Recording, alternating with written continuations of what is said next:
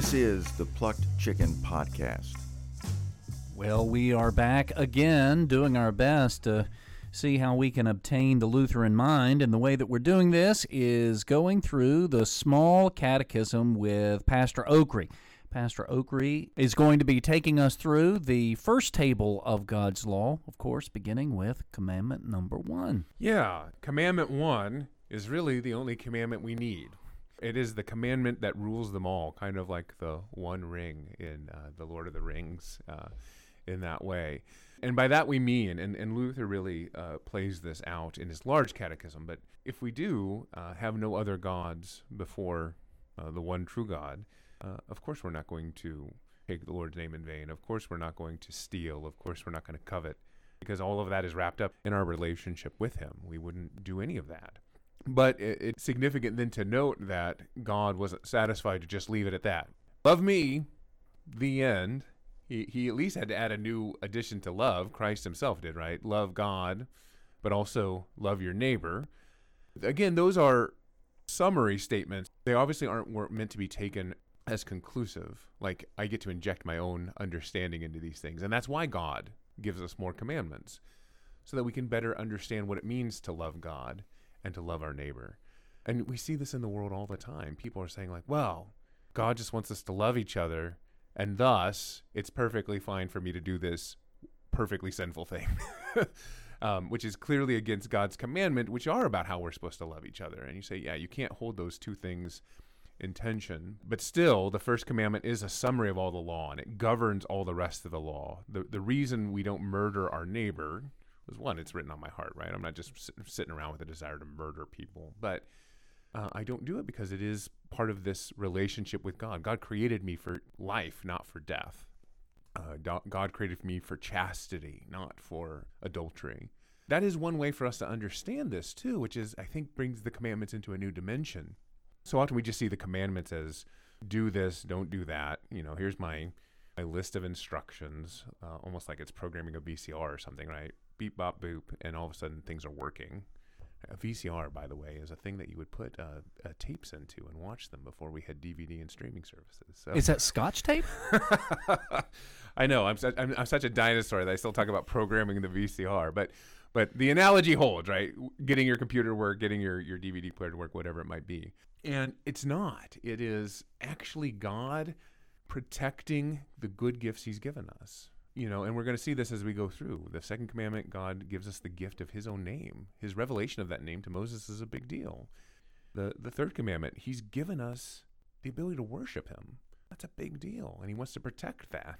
So if I use his name correctly and not misuse it, and if I take him up, so to speak, on receiving his benefits on the day in which he's commanded, by you know uh, not despising preaching in his word, but holding it sacred, gladly hearing it and learning it, are these concrete expressions of my love for God? I would say yes. And when we talk about God's law, we talk about it as a curb, a mirror, and a guide. And what we're talking about in that context is the third use, a guide. And it is a guide. We recognize what Christ has done for us on the cross. We recognize this wonderful relationship I'm, I'm, I'm now have with Him because He died on the cross and because of my baptism, because of the Word, because of the sacrament of the altar, all drawing me into this life of faith, this relationship with God. And now I'm sitting there and I'm saying to myself, well, how do I live as a child of God? Uh, how do I show my love to God? How do I show my love to my neighbor? And this does give us concrete ways to do that, while at the same time constantly exposing our daily need to do better because we fail or we don't do as well as we could. Uh, it's always still going to be a, a mirror showing us our sin, but this guide aspect is uh, this loving aspect. And it is wonderful because, you know, God does say to us, Well done, good and faithful servant. And that's it's a joy to hear. And I think sometimes as Lutherans, we can forget that in some ways because we're so busy recognizing our sin that we sometimes forget that we are saints, um, saints of God made pure and holy in the blood of Christ. And, and there is a place for us to do good works. Never take credit for them, that's God working in us. But uh, to recognize that we are uh, an instrument God is using in the world and saying, wow, that's a, that's a pretty neat thing that God's using such a feeble instrument, but he's using it nonetheless to bring about wonderful things, bring about his gracious will. You're familiar with how the evangelical church rolls.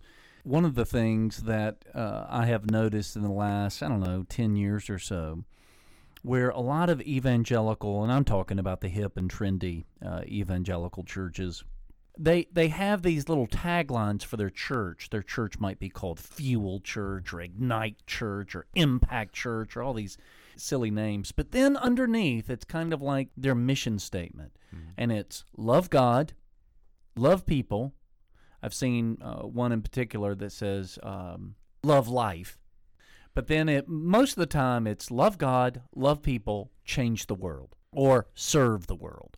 Clearly, in the love God, I mean, obviously, this is a reference to what Jesus uh, was asked what are the two greatest commandments. But if you wanted to look past what Jesus said, what Jesus was referring to is what you're speaking of now. Right. There's nothing wrong with those taglines. Those are good charges to put on people because they're charges that God Himself have put on us, right? Love God, love people, even change the world if you're taking that as kind of the Great Commission uh, light. But it doesn't do us an awful lot of good to have slogans if those slogans aren't informed by Scripture. Well, and on top of that, it's devoid of gospel. It is. And that's an important aspect, too, right? We are forgiven to forgive. Uh, just like Abraham, we are blessed to be a blessing. And if you just tell people to go be a blessing without uh, that gospel truth, I mean, that the gospel is what drives us out into the world to, to be people of God. Although, of course, so often um, other factors come into play like guilt or um, fear or other things and and that's unfortunate because that's not the motivation that God would want us to have. So, I mean, it's an interesting point. A slogan is a slogan, and I, I, certainly wouldn't deny, you know, just based on a slogan a church has, I wouldn't say, well, they don't have the gospel there because their little slogan doesn't sure. have it. But um, you make a good point. The the language of loving God is not something that you're just going to be able to figure out in the philosophies of your own mind. And that's the point. So let's let's state the first commandment and its meaning given in the catechism and, and we can start to explore that. Uh, you shall have no other gods. And then uh, what does this mean? We should fear love and trust in god above all things. And so we get these three big words fear love and trust. We're already struggling with the love aspect of it, and and I think we are because the the world has used and abused love uh, to all kinds of uh, horrible ends, and and they seem good at, at the end of the day. You know, like the the slogan "Love wins." That's a that's a world slogan, right? And and in that context, love simply means accepting people no matter what. But already as a as as just a people, not as God's people, but just as a culture, recognizing like just accepting people no matter what they do or, or, or, or how they behave or anything doesn't actually work. and we know that. We know that in our heart of hearts. And so my, my point is this that picture of love is a bankrupt picture of love. And, and if we let people go along with the delusion that that picture of love is what God's picture of love is, um, when they realize that it's a delusion and it's a failure, they're going to look at God and say, well, he's a delusion. He's a failure. And, and that's why we have to stand so firm in God's word. The picture that God gives to us isn't acceptance of anything for whatever reason. It's, it's more of a, a parental love. Uh, it's a love that sets boundaries. And of course, the Ten Commandments, that's one of the things it does is it sets boundaries for our lives. And we hate boundaries. Sin has made us hate boundaries, right? Satan came to Adam and Eve, the one boundary God had put on Adam and Eve, he said, You just step right over that line that God has drawn. And they did. And, and so, what Satan has convinced us of is that freedom uh, and love and all of these things, uh, they are, it is us being able to do whatever we want, whenever we want. But that's not true. And that's not even how people have considered freedom by and large. I think about like classical Greek thinking. Freedom for them was not doing whatever you wanted. Freedom for them was being the best you you could be. And and then you're not fighting yourself. And and I think actually the Greeks had you know still a glimmer of that of that divine truth that uh, that's what God wants us to be. He wants us in His love. He wants us to be who He made us to be, His image bearers into this creation, who are having dominion, but also shaping it, but not doing it in an awful way. What that means is when God, if God's trying to shape us and guide us to be His people, uh, sometimes His love is going to be a disciplinary love. Before, though, we get to love, I mean, if somebody's opening up the catechism for the very first time, they're going to be confronted with this explanation of this commandment, which says to fear. Yes. I would assume that for most, they they see what that says, they know what that means, but they're going to try to defang it. They're going to try to take the the teeth out of it and say, well, that clearly can't mean what it says. Yeah. And what you typically hear people say is that it doesn't mean fear like you think, it means awe or reverence. Uh, I remember being taught, even myself, when I was being confirmed when I was younger, uh, that it was uh, respect, right? Yeah. And I do, I do think that is a soft peddling of the language of fear. I think, I think all of that is included in there, um, but it, it, it's, it's talking about emotions without maybe driving at the source of this, this um, word. Now, I fully admit, like when I say fear to people, I think most people are going to be thinking uh, a horror movie. And God is not coming into our life to terrify us. And, I, and so I think it's important for us to unhinge our minds. Uh, fear and terrify are two different things. And, and, and this is not a horror movie God. We don't fear him in the same way we fear the, the murderer in the dark. Uh, but we do fear him. And we fear him because he is powerful. And we fear him because in fact he holds us in his hand. So there's three places that i'd like to look. The, actually the fear of the lord is just all over scripture.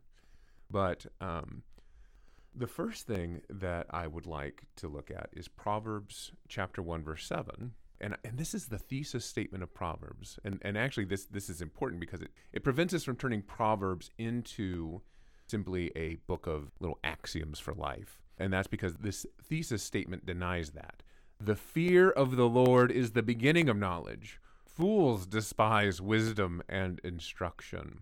And and so we see two things there is that we cannot we cannot be wise in a true sense, in that divine sense, unless we fear the Lord. And fear is part of faith. What that means is fear recognizes that God is God and I am not, and that God is bigger and more powerful than me. I think that's why we struggle with it in our culture because we don't we don't want God to be big and powerful. We want Jesus our buddy, right? Kicking the soccer ball with us, cheering us on at our sporting events, those kind of things, you know. And and I've seen like pictures of, of that, you know. Jesus my buddy. Is he my friend? What a friend I have in Jesus. I'm not denying that. That's true. But but when you take that picture of Jesus and that's the only picture you have, why would you ever fear this guy? right? He's my buddy. I mean, why you you'd almost struggle to respect him, right? You just eh, no, he's my pal. I, you know, My homeboy. yeah. But we we need to remember that that Jesus is also the the judge uh, who will come again, right? Um, and and of course we confess that in the Apostles' Creed, which is this wonderful thing that when you don't have the Apostles' Creed as a part of your life of worship, it can I think it, it can leave a hole in your understanding of who Jesus is. Where you say, um, you know, ascended into heaven, sits at the right hand of God the Father Almighty, and will come again to judge both the living and the dead. Um, that's a fearful thing. Uh, we just um, had the, the baptism of Jesus uh, this Sunday. And in Luke, especially um, uh, in, in the reading we had, we have the uh, some prelude with with John talking about Jesus. He says, "I'm not fit to untie his sandals." And he says, "I baptize you with water. The one who is coming will baptize with with the Holy Spirit and with fire." And then he tells us what that fire means. He says, "Oh yeah, he's got his winnowing fork in his hand. He's going to separate, right? He's going to judge. The wheat's going to go into the barn, but the chaff, the garbage, it's going to go into the unquenchable fire." So the fire he's talking about is the fire of judgment, um, and that's very clear from what from what he's saying there. That's a fearful thing. I don't want to be thrown into the unquenchable fire. Well, I mean, it, this is exactly the words of Hebrews, right? Where it is a fearful thing to fall into the hands of the living God. Yeah. And so this fear is an important part. And I just to stress this in a couple more places Psalm chapter 2. And I'll, I, I'm going to skip to the last three verses, 10 through 12. Now, therefore, O kings, be wise. There's that call for wisdom again. Be warned, O rulers of the earth. Right? There's consequences. That's the point. And and wisdom is is acknowledging that.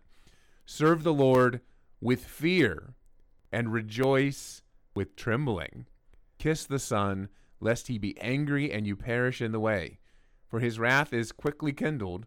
Blessed are all who take refuge in him. Isn't it amazing how those two there are combined? That fear, that holy fear, reverence, all of this, but obviously, as you've been saying, you know, a little bit, little bit more on the on the fear side, can still relate to kissing the Son. Yeah. In that you you're not fearful so much so that you're repulsed. Exactly. And that's the difference between fear and terror. It's a fear that helps us recognize how bad things are. It's the healthy fear of the dog that's snapping at you that might bite you. Because what is it what does it cause you to do? It causes you to flee to refuge. And of course there's there's tons of Psalms and, and other places in the Bible talk about fleeing to the refuge of God. And so we aren't just to fear him, we also love him and we hold those two things in tension. And that's that's this wonderful thing. We rejoice with trembling because we know that on our own we are doomed. And that causes me to to tremble, right?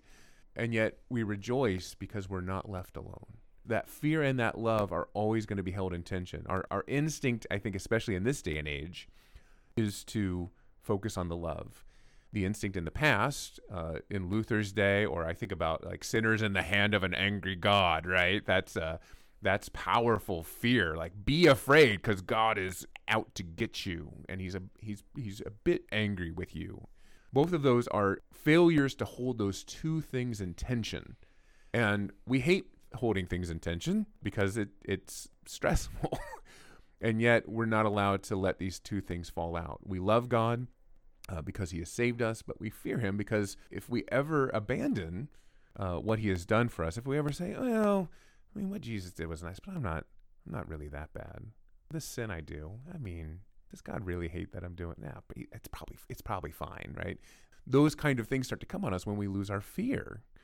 No, that sin is is going to condemn you. Flee to the cross, right? Flee to the refuge of the cross, and and so it's so wonderful that Luther recognizes that and he says, No, you're going to hold this intention. You're going to fear God.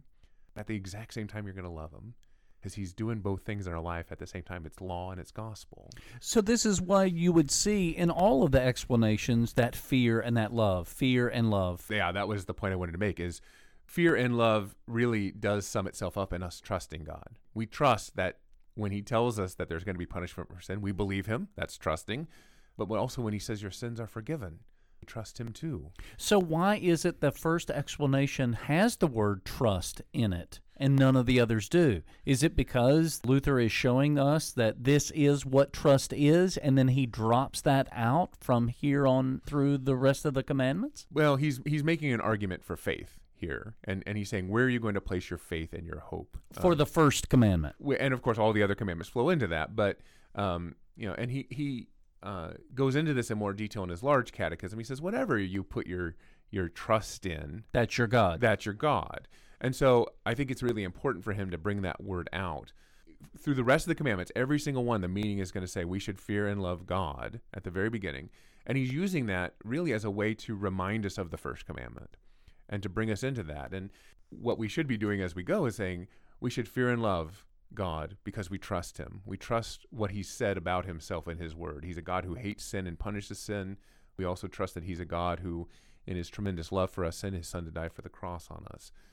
And and that's an important thing because oh, don't you see it where people c- come to the commandments and they think, okay, I'm just going to read these in isolation, God's instruction for my life. Mm-hmm. And Luther just basic instructions before leaving Earth. I know. Have you heard this? Oh yeah, I, I, t- I said that the other day to uh, Pastor Bruss in uh, one of our podcasts. He he, he said I, I have never heard that. That's because Pastor Bruss is so Lutheran that he has never been exposed to these awful things, and it's always a he he he knows such wonderful Lutheran minutia. I'll be he'll be like, oh yeah, uh, Frederick Gingelbaum did that in 1672. And I'll be like, well, oh, I, I did good not on, good on Fred. But but we and I bring something else to the table because we're like, we actually know what's happening out there in the big wide world and what some of our parishioners are hearing that you've never heard. You know, I, although I do love it because sometimes people will be like, have you heard this contemporary Christian song? And I'd be like, I have, I have no idea what that is. Right. So we, we all have our, we all have our, uh, we've all been uh, spared some some worldly things. Yeah, the, this instruction, and Luther says, no, don't you dare come to these commandments and just treat them as if they're their own thing. They they exist only in faith, fear and love, and the commandments inspire both. They bring a sense of fear to me. Oh, oh, I'm not loving my neighbor like I should. Yikes! There's a consequence to that. Yikes! Flee to the cross, right? And oh, thank you, Lord. And and now we can come to the commandments with a loving thing, saying, oh, and now I'm gonna now I'm going to take these commandments up in, in service to my neighbor in love of God, even as we still continue to see our failure in them. And I love that about Luther is he he never lets us forget Jesus for a moment, even even here. And and that fear and love is is what's going to carry us through the whole thing. That that we're living uh, we're we're experiencing these commandments in our relationship with God, which is established in the cross. I mean, we could come to them with just fear, but then it'd just be like, I don't, I don't know. It's just miserable, right? Reading the commandments would be miserable if it was just fear. Reading the commandments would be kind of silly if it was just love. Like, eh. I, mean, I love a lot of things. I, yeah, I love a lot. Of, I love popcorn. It doesn't, you know, it doesn't mean doesn't mean a whole awful lot for my life. And and but see, we when we approach it with both, I think makes them shine bright in our lives in the way the way God would intend them to. And really, you think about that that little introductory statement: we should fear and love God, so that. And um, sometimes it just seems like a, a, an easy way to kind of get ourselves going, but he's really saying something profound and theological with those words. Sure. So when you see the explanations for the first time, uh, you start to notice that Luther, in the explanation, gives the negative first and then the positive, with the exception of the sixth commandment and the first. Right. Why does why does he deviate? At least in the first, we'll save the sixth for when we get there. But when in the first, why do you think he deviates from this positive negative? I think that uh, he does it because a positive statement is always going to be stricter than a negative statement, and you, you see that. Like you can you can read the fifth commandment and be like, "Well, I've never murdered anybody. That's check that one off my list." Mm, but no, you can't. because the positive statement is so much more demanding, and I think that's why he does it. And and he's and he, you know he's writing this in a day and age where no one's bow- bowing down to Baal or Zeus or Odin or whatever. You know that gross idol worship is not a part of Luther's life, and it's really not too terribly a part of our life. I mean, there's some neo-paganism stuff going on, but I would say in, in my day-to-day dealings with parishioners, they're not coming to me struggling with Sacrificing a child and offering it to Molech. Right. No. Yeah. They're like, should I should I get on board with this whole child sacrifice thing? Yeah. No. But what they are struggling with is this more abstract, the more abstract gods we have of of the gifts of God that are being abused: uh, wealth, power, families. One. Um, Sexuality, sure, sexuality, pleasure. Yeah. I mean, and the list goes on and on. Any good thing that God has given us, we have a knack of turning it into our God, the place where we turn when the going gets rough, right? Well, I, I don't know my way through this situation, but this is pleasurable, so this is what I'm going to do. Uh, that's how we decide, right? Uh, this, I'm going to use my wealth to see me out of this this situation. I'm going to use my power, and and we seek those things. So, I think he really is trying to drive to this place where we sit down and understand. Okay, um, I have a problem. I have an idolatry problem. That and also, the this meaning is the is the governing meaning for all the commandments. And I think if he had done it with the, the same negative positive reading, I think it would have weakened its its power as a governing uh, as a governing meaning. We should fear, love, and trust in God above all things, and then we should fear and love God. We should fear and love God. We should fear and love God. We okay, he's trying to teach us something here too. Keep referring back to the first, even as you understand the second through tenth. All right, so let's move to the second. So the second commandment is really interesting to me. This is mainly the commandment I use to get after the kids, not to say, "Oh my God," right? That's so often I think how a lot of people frame this in their mind, that, and it, that is a problem. I don't want my kids just randomly taking the Lord's name in vain. But, sure, but let's. but there's more than that. Well, absolutely, there's more than that. It takes us to a very interesting place at the end of the day, I think. So, the second commandment you shall not misuse the name of the Lord your God.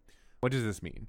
We should fear and love God, referencing back to the first commandment, so that we do not curse, swear, use satanic arts, lie, or deceive by his name. So there we have five things we aren't supposed to do. And that's the negative. That's the negative.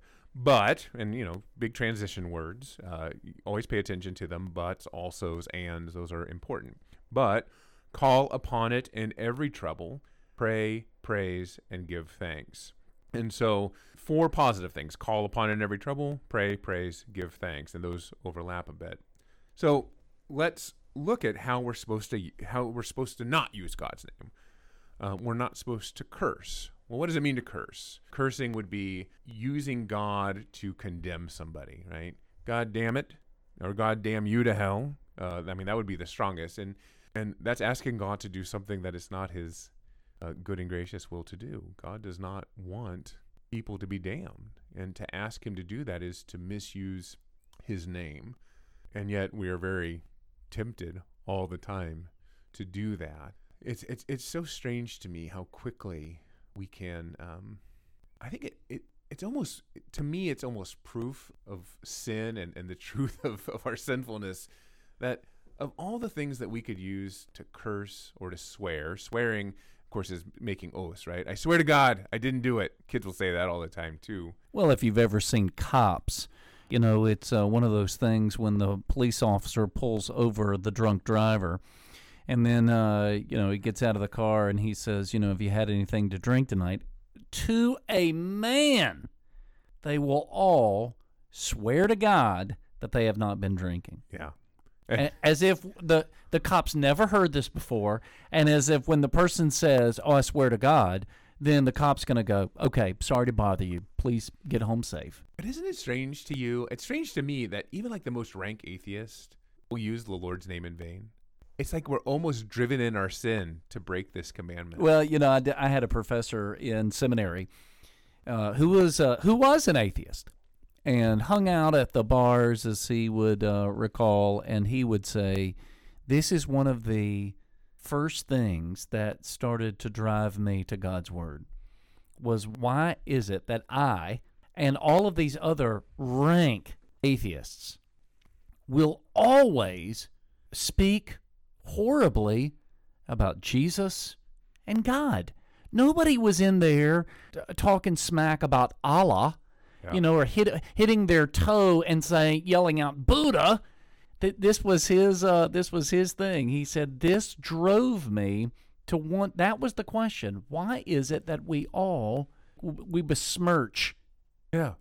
the triune Godhead? Yeah. A member of the triune Godhead. Why? Why is that? Yeah, I mean, it's it's so powerful that even to the point where you, like you have to give people substitute words. You can't just be like, just say by Zeus. Who cares? Zeus doesn't care. Zeus isn't real.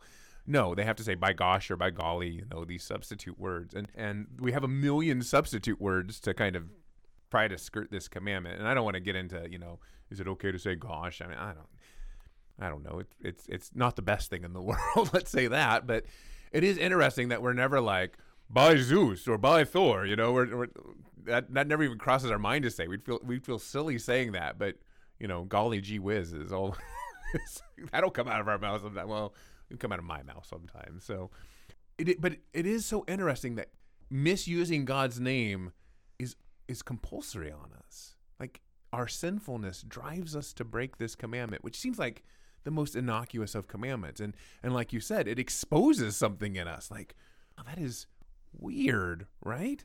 And and it should make us question and, and also start to recognize how powerful sin is and how the misuse of God's name is an important part. And we're going to get into that too, right? With the with the Lord's Prayer. The connection here is with the second commandment is to uh, the first petition. Uh, hallowed be thy name. May your name be kept holy. There's there's things that don't want God's name to be kept holy among us, and and our sinful flesh is one of them. Yeah, I mean, this is something where when you think about it, you really can go back to uh, Isaiah when he sees the Lord high and lifted up, and he, you know, the first thing out of his mouth is, "I, my lips are unclean, and I live among a people of unclean lips."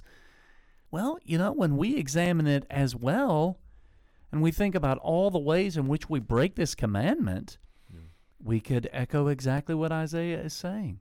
Right. No, absolutely we can and, and we should. And you know, that's part of the reason why I do get after the kids when they when I hear them take the Lord's name in vain. No, no, and I don't, you know, I don't get me and I just say, "What did you say?"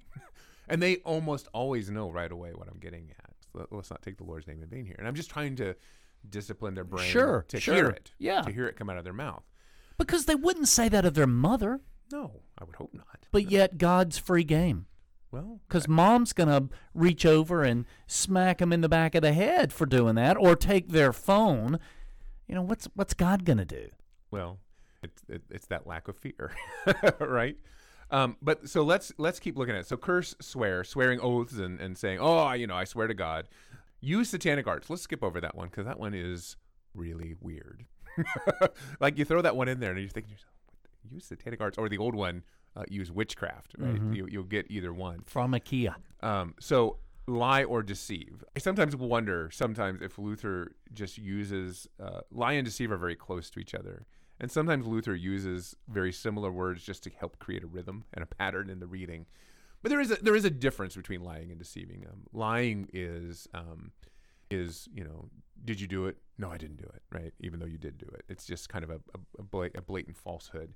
Deceiving is more you know trickery or those kinds of things. Well, I- one could be, could you say that one is more word oriented and the other is more action oriented? If you really were trying to, to uh, make a distinction here. Yeah, I mean, I I think you could. Uh, it's uh, it's well, I think a, a lie is often a bit passive. Like somebody asked you a question and you lie in response. Whereas Right. whereas but by deceiving, words, deceiving is more action oriented. You didn't say anything. Yeah, and I certainly think you're driving what's happening there, right? Like you might use words to deceive somebody, but you're you're going out of the way. Like when the when people say, "Hey, I'm a prince from Zimbabwe," right? Who wants to give you a million dollars? That's deception. It's a it's a little bit different than a lie. They're they're driving uh, the the the deception there, the deceiving. So lying or deceiving, right? And and it's strange. I mean, we don't we don't see it a lot, I don't think, but just using God to to put a veneer of of good things.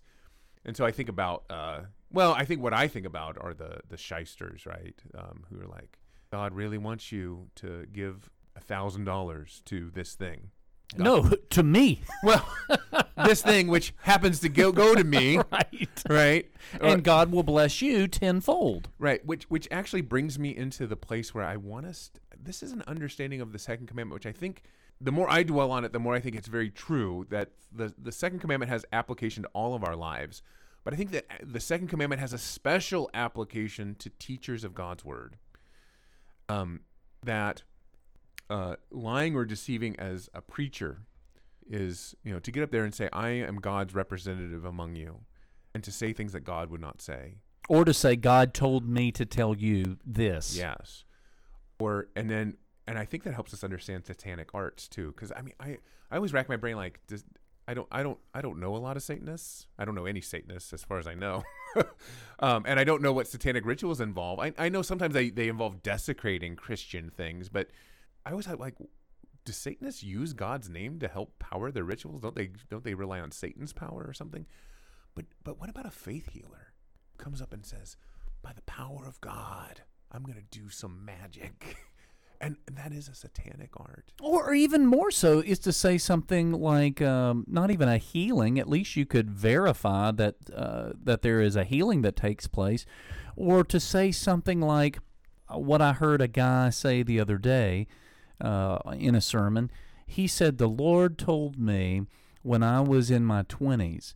He said." You're going to reach thousands upon thousands of people. There's no guarantee that that's going to happen. Right. He's lying. Yeah, and and of course, well, and we your have- point is this is this this correlates to witchcraft. Well, it does. It, it's it's. I think it's anytime we kind of fall into some magical thinking about our our, our Christian faith, and and teachers can be prone to do this, where uh, that's any any name it claim it theology. That's magical thinking. That's you. That's mustering witchcraft. That's uh, mustering satanic arts to uh, see when we pray. We're we're living in a relationship with God, and we never want to pray against God's will. We always want to pray according to God's will. But see, this name it, claim it stuff, and, and other things like that, which say, you know, if you if you tell God that you want a million dollars, He has to give you a million dollars. That's That's using prayer to uh, kind of put God in an arm lock. And that's how awful is that? That's such an awful way of approaching our faith. And yet that's exactly what these people teach is that somehow through your prayer in God's name, you force you force him to do what you want. You get to call the shots. God doesn't get to call the shots. So, Pastor Ockree, in the Old Testament, when there was a prophet who would stand up and say, Thus saith the Lord, and the Lord never said that, or certainly instructed this prophet to say what he said, what were you supposed to do with this with this said prophet? Oh well, I mean, the instruction of the Old Testament was you would you would kill a false preacher. And it's because they're breaking the second commandment. Yes, they're they're breaking. Yeah, they're they're putting the, they're putting words in God's mouth, and that's that's really bad. Um, also, even in the the New Testament, we have one really powerful example of this, which is Simon the sorcerer. Uh, and so, let me read this real briefly. Uh, now, when the apostles at Jerusalem heard that Samaria had received the word of God, they sent to them Peter and John. They came down and prayed for them that they might receive the Holy Spirit. That had not yet fallen on them, but they had only been baptized in the name of the Lord Jesus. That's a little mysterious there, um, and that's for another day. But then they laid their hands on them and they received the Holy Spirit. Now, when Simon saw that the Spirit was uh, given through the laying on of the apostles' hand, he offered them money, saying, Give me this power also, so that anyone on whom I lay hands may receive the Holy Spirit. And again, this is this magical thing, and this is Simon the sorcerer, Simon the magician, and he's saying like, I can just buy, buy and sell God's power, right? He thinks he can control the power. This is this is the this is the difference between our life and faith and magical thinking, right? We use words, and those words have power. Uh, the words of institution. Uh, we we speak them, uh, and we know that in the saying of those words, because they contain the promise of God, things are happening. The bread and the wine are now body and blood, the body and blood of Christ for the forgiveness of sins. They're performative. Yes, but it's not magical. Okay, it's it. God is still in complete control. The only reason I say those words isn't because it's my the magical incantation that forces God to do it. And and no matter wh- and no matter what context you're in, if you say those magic words, it works. We say those words because they contain a promise, and they and that promise is true and real. And and when God speaks, it happens. And same thing in baptism. I baptize you in the name of the Father, Son, and Holy Spirit. We say those words and those words are important not because they're the magical incantation that makes baptism work but because the promise of god is contained in those words. And that's a really big difference. But i see this all the time where people struggle with that. Like um you know if that that they think the words are magic. And of course in the medieval age that they they had some of that thinking that the, the priest's words were the magic words that made uh, this this wonderful spiritual gift happen. That's not the way of thinking. And that's not to diminish the words themselves. It's just to put them in their proper context that they, they hold the promise and we trust that promise spoken in the words. And that's why speaking the words matters. Whereas Simon here comes along and he says, oh, just let me buy this power, right? It's like, and the, the apostles rightly recognize when we don't control this power, God does. And so Peter said to him, May your silver perish with you, because you thought you could obtain the gift of God with money. You have neither part nor lot in this matter, for your heart is not right before God. Repent, therefore, of this wickedness of yours, and pray that the to the Lord that, if possible, the intent of your heart may be forgiven you. And he, and he goes on uh, from there. And Simon does say, Pray for me to the Lord that nothing of what you have said may come upon me. So He there's sh- repentance. yeah, and he showed he showed the fear of the Lord, right?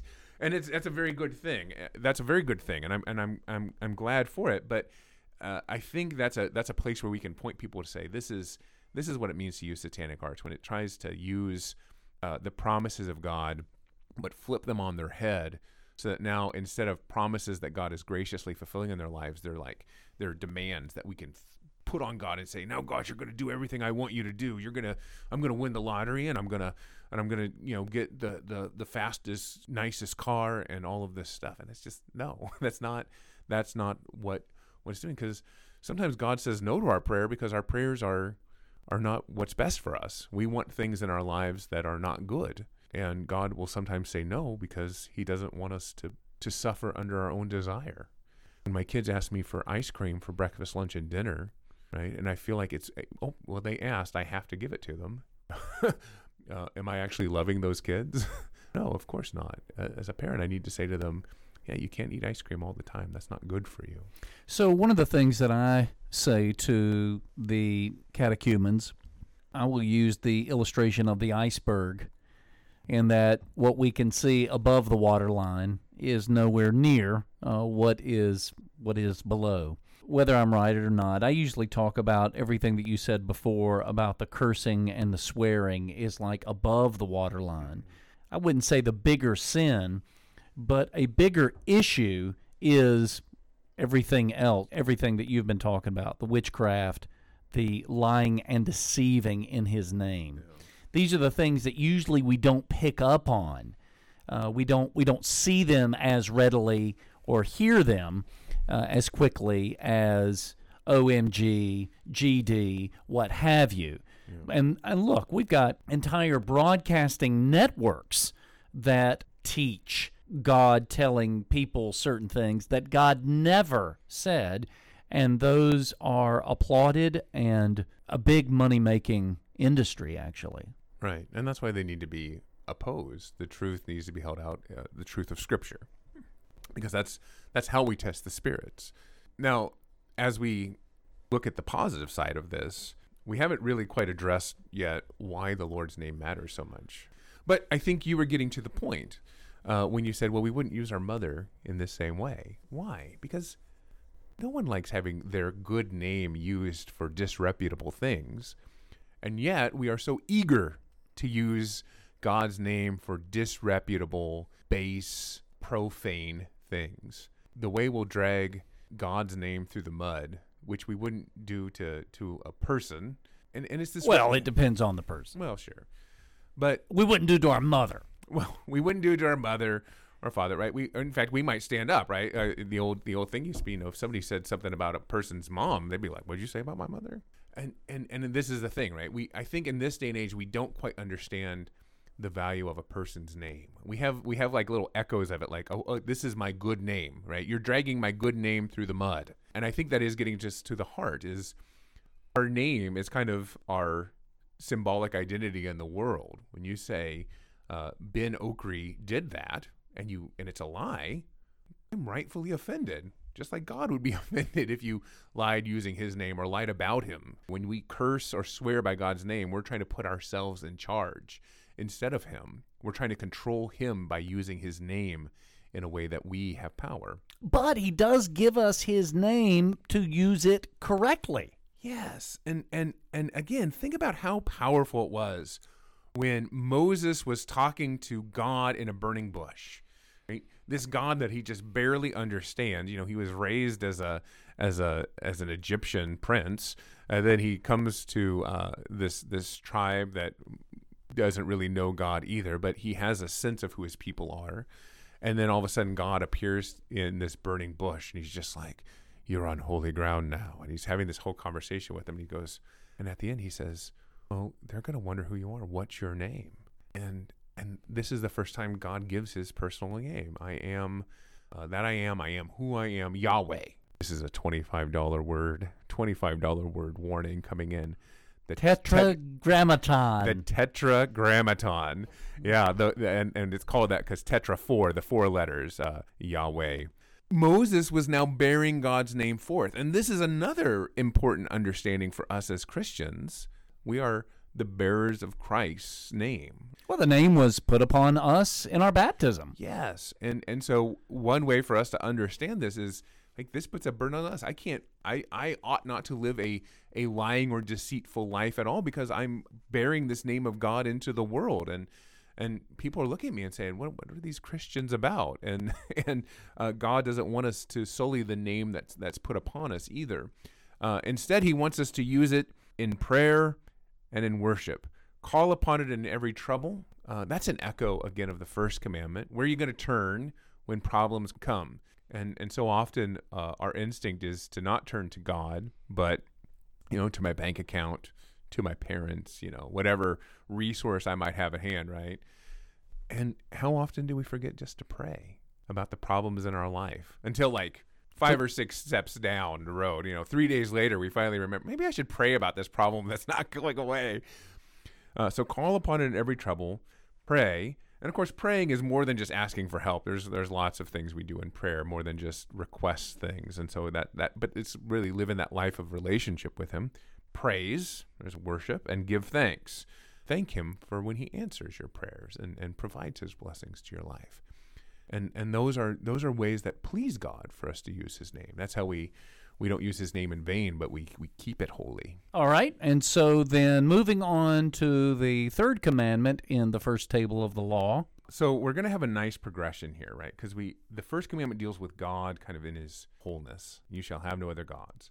Then we talk about his name specifically and, and how that's something we bear into the world and, and how we should use it and not use it. Now we're actually going to be talking about his word. Even though that doesn't pop up in the commandment itself, but this revelation of God to us um, uh, in His Word. So, remember the Sabbath day by keeping it holy. What does this mean? We should fear and love God so that we do not despise preaching and His Word, but hold it sacred and gladly hear and learn it. And the it here is His Word. So, from Luther's mind, this is less about going to church as just a specific act, right? I went to church on Sunday, so I got my third commandment stamped today or this week, uh, and more about a whole life lived in God's word. And I that's so interesting to me because first off, we we already have the struggle of remembering the Sabbath day because what is what is the Sabbath day? Which day is the Sabbath day? Saturday. Saturday is the Sabbath day. When the sun goes down, actually on Friday night, that's when it begins. Right. And then Sunday at sunset or Saturday at sunset, it, it's over. Right. Right. How often have you had church eh, within those parameters? I'm usually mowing my grass. Yeah. Usually within those parameters. Oh, oh, buddy, you're in so much trouble. This, this is the point. Is the very first place we get, and, there, and there's a handful of denominations that are real strict on this. Seventh Day Adventists. Yeah, Ben Carson's at church, no doubt. Right. And and so and that's because they see this as kind of a God's commanding us to worship on Saturday. Correct. As as a everlasting command. Yes, but that is not true. uh, and and and this is actually in the Bible where we are freed. My point is this: this is one of those. This is in, in the Ten Commandments itself is a ritualistic law that we no longer are required to follow, just like sacrificing birds in the temple or making the sin offering or the guilt offering. We don't do those things anymore because Christ is the fulfillment of them. Just as much, Christ is the fulfillment of the Sabbath day commandment, but it isn't a fulfillment of our life of worship in its entirety. Um, what we are, what we are free, because we are freed in Christ from the demands of the law, we are now free to worship God on whatever day we see fit. Okay, but God still set up a certain routine in the creation week where it seems that God says, You can only go about six days without my gifts. Yeah. Even though we all think that we're much stronger and can go months and months and even years without receiving God's gifts. God says, really, this, just like our cars can only go 3,000 miles on a change of oil, you can go a little bit further. But you go a lot past that, you're going to be hurting for certain. So the Lord says, this is, this is the good life, is that you get into this rhythm of receiving all of the gifts that I have for you every six days. And so the seventh day, whenever that seventh day happens to be, right. whether it is Saturday or whether it is Sunday, whatever the case may be, this is to be the pattern of your life. And of course, the reason why we almost all Christian churches have Sunday as the day is because that's the Lord's day, the day he rose from the dead. And it, and it comes with the recognition that every day we gather to worship is an Easter celebration. Though it would not be wrong for some church somewhere to say, we meet on Tuesdays just because this is the only day that the people can gather together, what have you. It, it, it, it's, as you said, the, um, the, the requirement for the specific day is lifted because Christ fulfills it. Yes. And actually, I want to quote the scripture on this because I think it's important that this is not just our pious opinion to justify our our worship practice. Colossians 2, uh, verses 16 to 17. Therefore, let no one pass judgment on you in questions of food and drink, or with regard to a festival, or a new moon, or a Sabbath. These are a shadow of the things to come, but the substance belongs to Christ. So there we have it, is that the substance is in Christ, and Christ is in fact the fulfillment of the Sabbath. And where do we find our rest? Do we find it just by not doing anything on Saturday? No, we find our rest in Christ Himself. And that's Jesus is our Sabbath rest. And so, whether we're finding that rest on Monday, Tuesday, whatever day of the week it is, we're always finding our Sabbath rest in Him.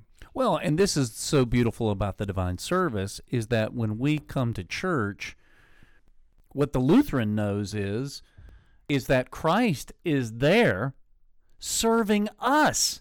We have been out in the world doing our vocation, serving our neighbor, serving all kinds of different folks throughout the week. And then when we remember the Sabbath, when we pause, to not despise, to not to um, choose something else over preaching or His Word, but we do hold it sacred. We gladly hear God's word and we learn it. We realize that Christ is here just like um, he was around the table, so to speak, uh, to wash the disciples' feet. And the old Adam in us, we stand up just like Peter and say, No, no, no, no, no, no. I'm supposed to serve you. And Jesus says to us, If you don't let me do this, you have no part with me. Yeah. Now, gratefully, Peter got it, but so many times we don't. We think that we are to serve the gods, and these gods are capricious, and they're the ones who are constantly demanding our passion, our devotion, our money, our service.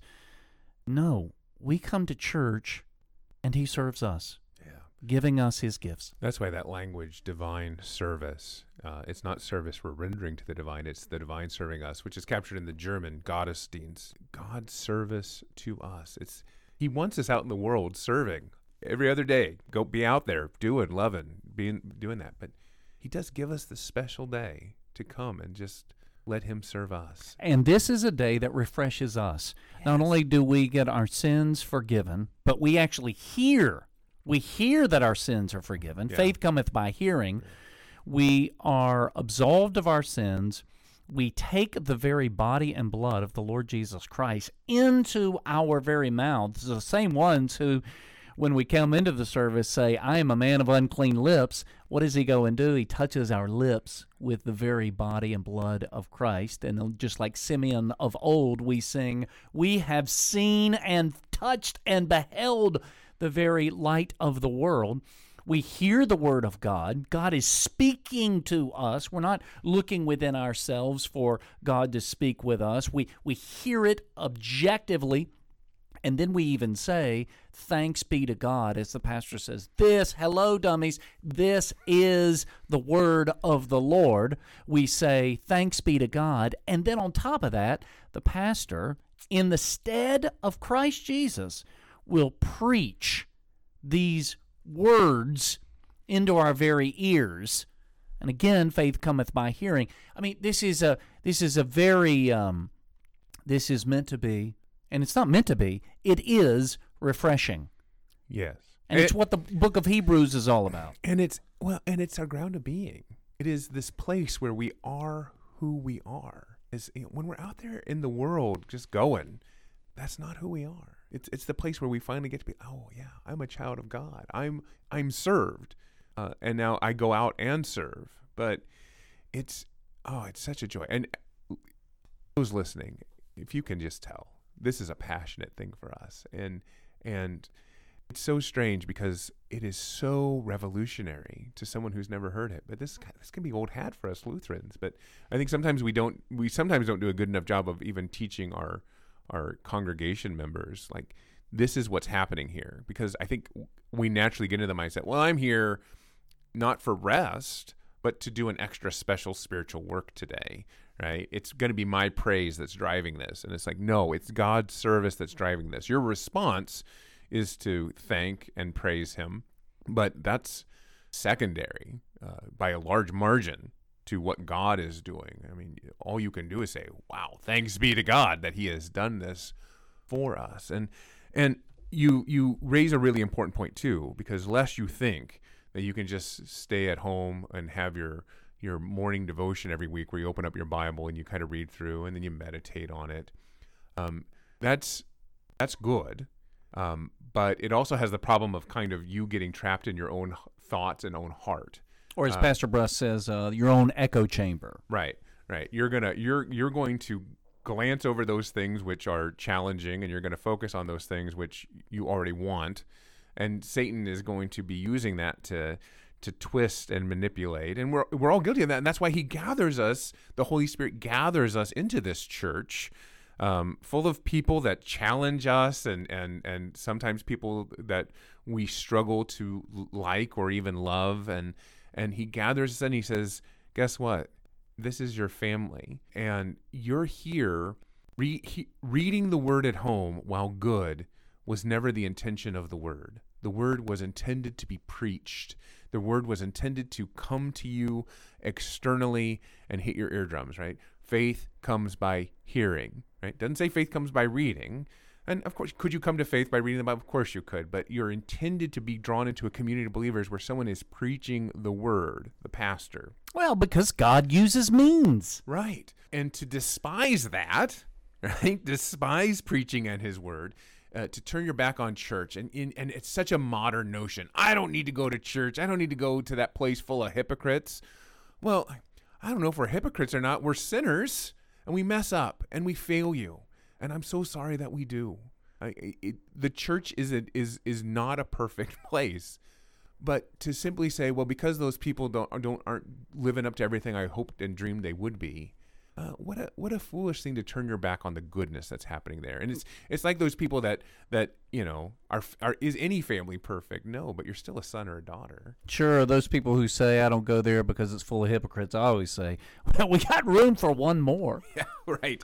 And it, and it's true. Of course, we're, we're hypocritical. Of course, we don't always what we say and what we do don't line up. And, and, and if that's what you mean by hypocrisy, of course. But understand this too. There's a there's an essence in us that always says, "Yeah, I'm always I'm never going to live up to what I say."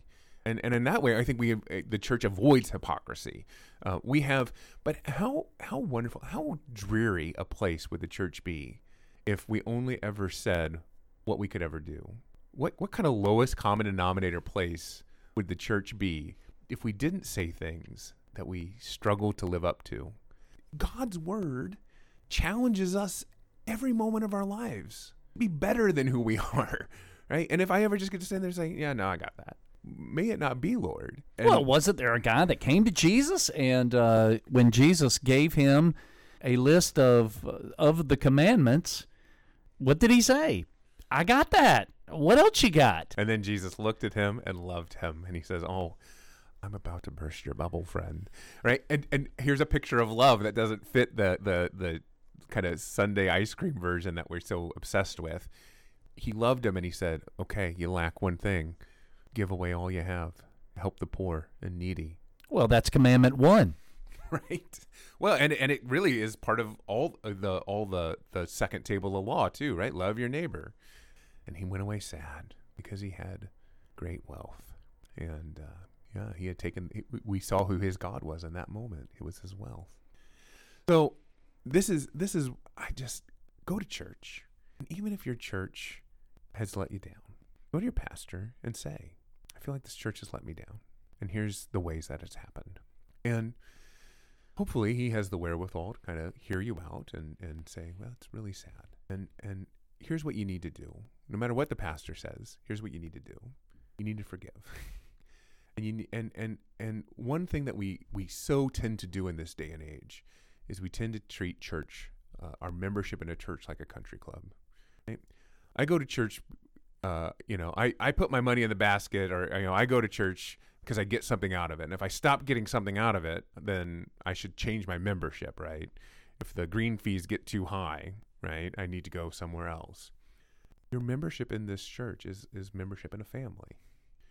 And and I know like we've struggled with that here in in Topeka where uh, people will know jump from one Lutheran congregation to another and we pastors have had to step in and say, look, running away from your problems is not what God's calling you to do.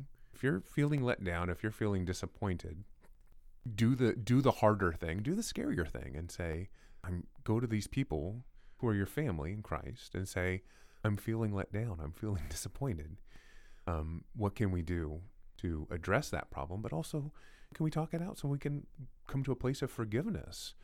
And it's so sad to me that we would much rather run away. And of course, then the problem even gets bigger where people are like, well, I'm going to go to this church over here. And, Yeah, it's close enough, right? um, you know, this, this has, you know, and, and it's just this membership mentality. And I tell you, when you, when you let your roots dig deep into a congregation, you know, and then when trouble comes, um, you'll, you'll weather it well. And, and I've seen it time and time again. You come out of it stronger like God, God's not out to destroy His church. When trouble comes, He's trying to bring us closer to Him and closer together as His people.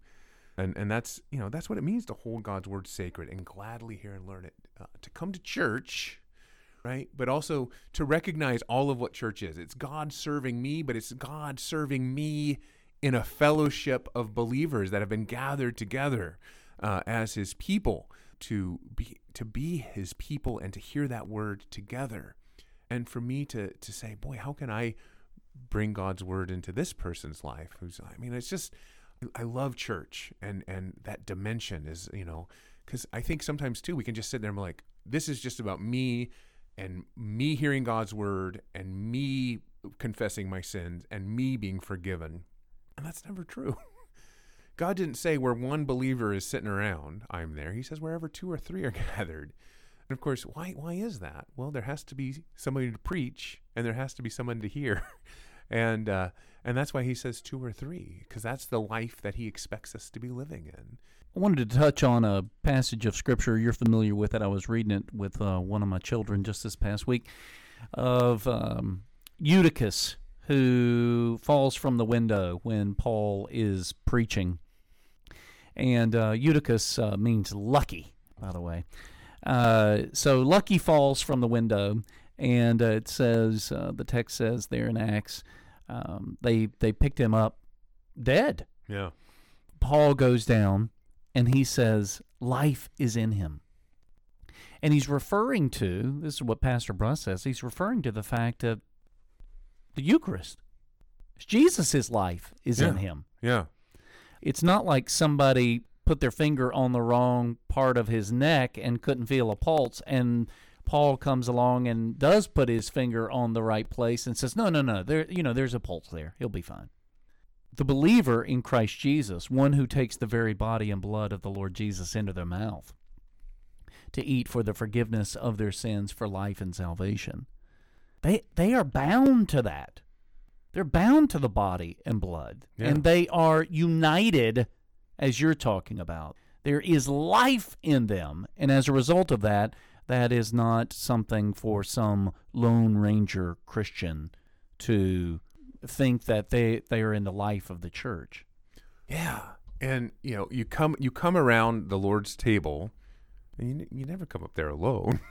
you come up there and you you, you kneel with a, a whole bunch of other uh, uh, folks, your your your brothers and sisters in Christ, family. And and think about this: uh, when you're dismissed, the pastor says, "And may this body and blood of our Lord and Savior Jesus Christ strengthen and preserve you in the one true faith, until life everlasting. Depart in peace."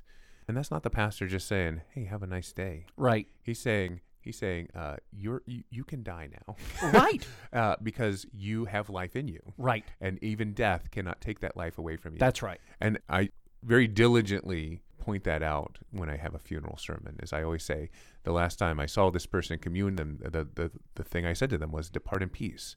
And now they have. Mm. And that promise has been fulfilled. And of course, we even go further by singing uh, the Nunc Dimittis, the song of Simeon, where he says, Hey, I can now depart in peace. And he's he's saying I can die That's right. because I have beheld the Lord. And what we're saying is I have beheld the Lord here in the Lord's Supper. And we, you're not going to get that sitting at home alone with the No. Bible, right? No. Yeah. And, and if I can back up, because that's a wonderful point. I mean, if I can back up to, to what happens in your service and what happens at our service is something that Daniel Ross was talking about just a couple weeks ago. Pastor Ross, he was saying how even when we share the peace, you know, the theological ramifications for that take us back to where Jesus says in the Sermon on the Mount if you have something that you're presenting at the altar, and remember that you've got some sort of grievance against your brother, leave your gift at the altar and go and be reconciled to your brother. We typically look at that period of time, that sharing of the peace of, "Hey, how you doing? Oh, did you are you still have that that postnasal drip?" You know, no, no, no. The the point is to say, I've got no beef with you because whatever I had with you, it's not nearly as grievous as my sin against the Lord, which takes us to, as you know, that parable of the king forgiving the man or the large amount of debt and then finds the other guy who owes him just a small amount of debt and shows him absolutely no forgiveness whatsoever.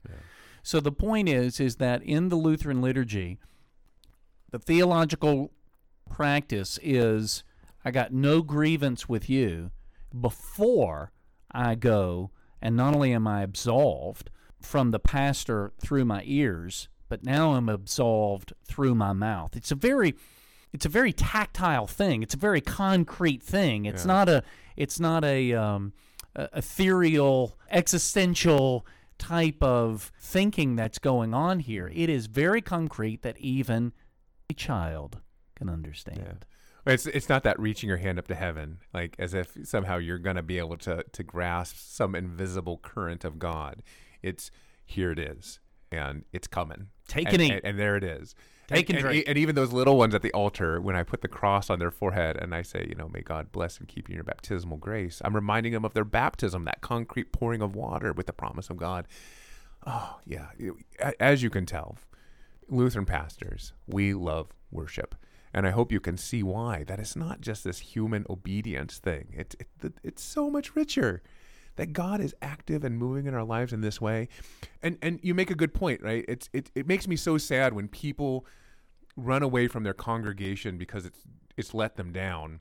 Because what they're doing is they're they're trying to escape forgive us our trespasses as we forgive those who trespass against us. They're they they want their relationship to God to be that one-on-one thing.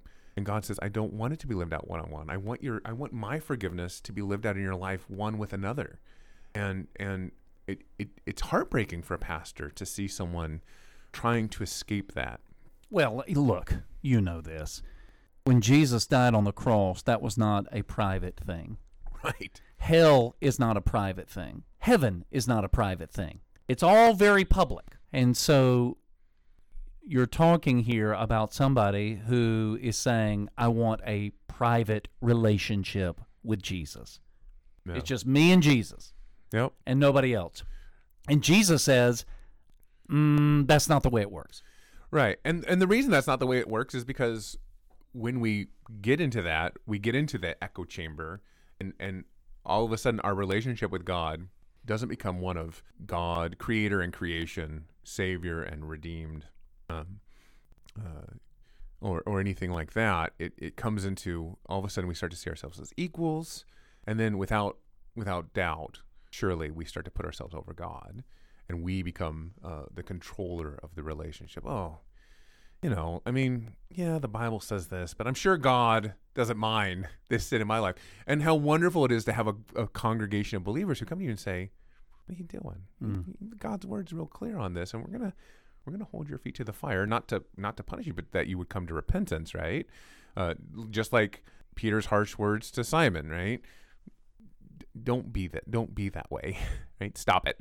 Stop it. Stop it. And and it, one of the best things the congregation can do is, is say stop it, not in anger, not f- with some kind of sick, twisted glee in seeing someone uh, kind of caught out, uh, but in love that they would like so, so that I can grasp your hand and say we have peace because we are forgiven, and uh, you're not trying to keep this sin as something that doesn't need to be forgiven.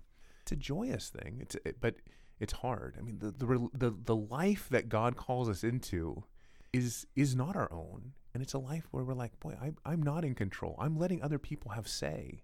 I'm letting other believers come to me and say things that on my own I would just be like, get out of here, right? But because I love them and because I know that God has put them in my life for a purpose, I hear them and I let them and and and I let their words bring me to a place where I could not bring myself of of recognition of sin and repentance and then finally forgiveness. What a joy that is. Well, you have been listening to the Plucked Chicken podcast, where Pastor Ockree has been taking us through the first table of the law in Luther's Small Catechism.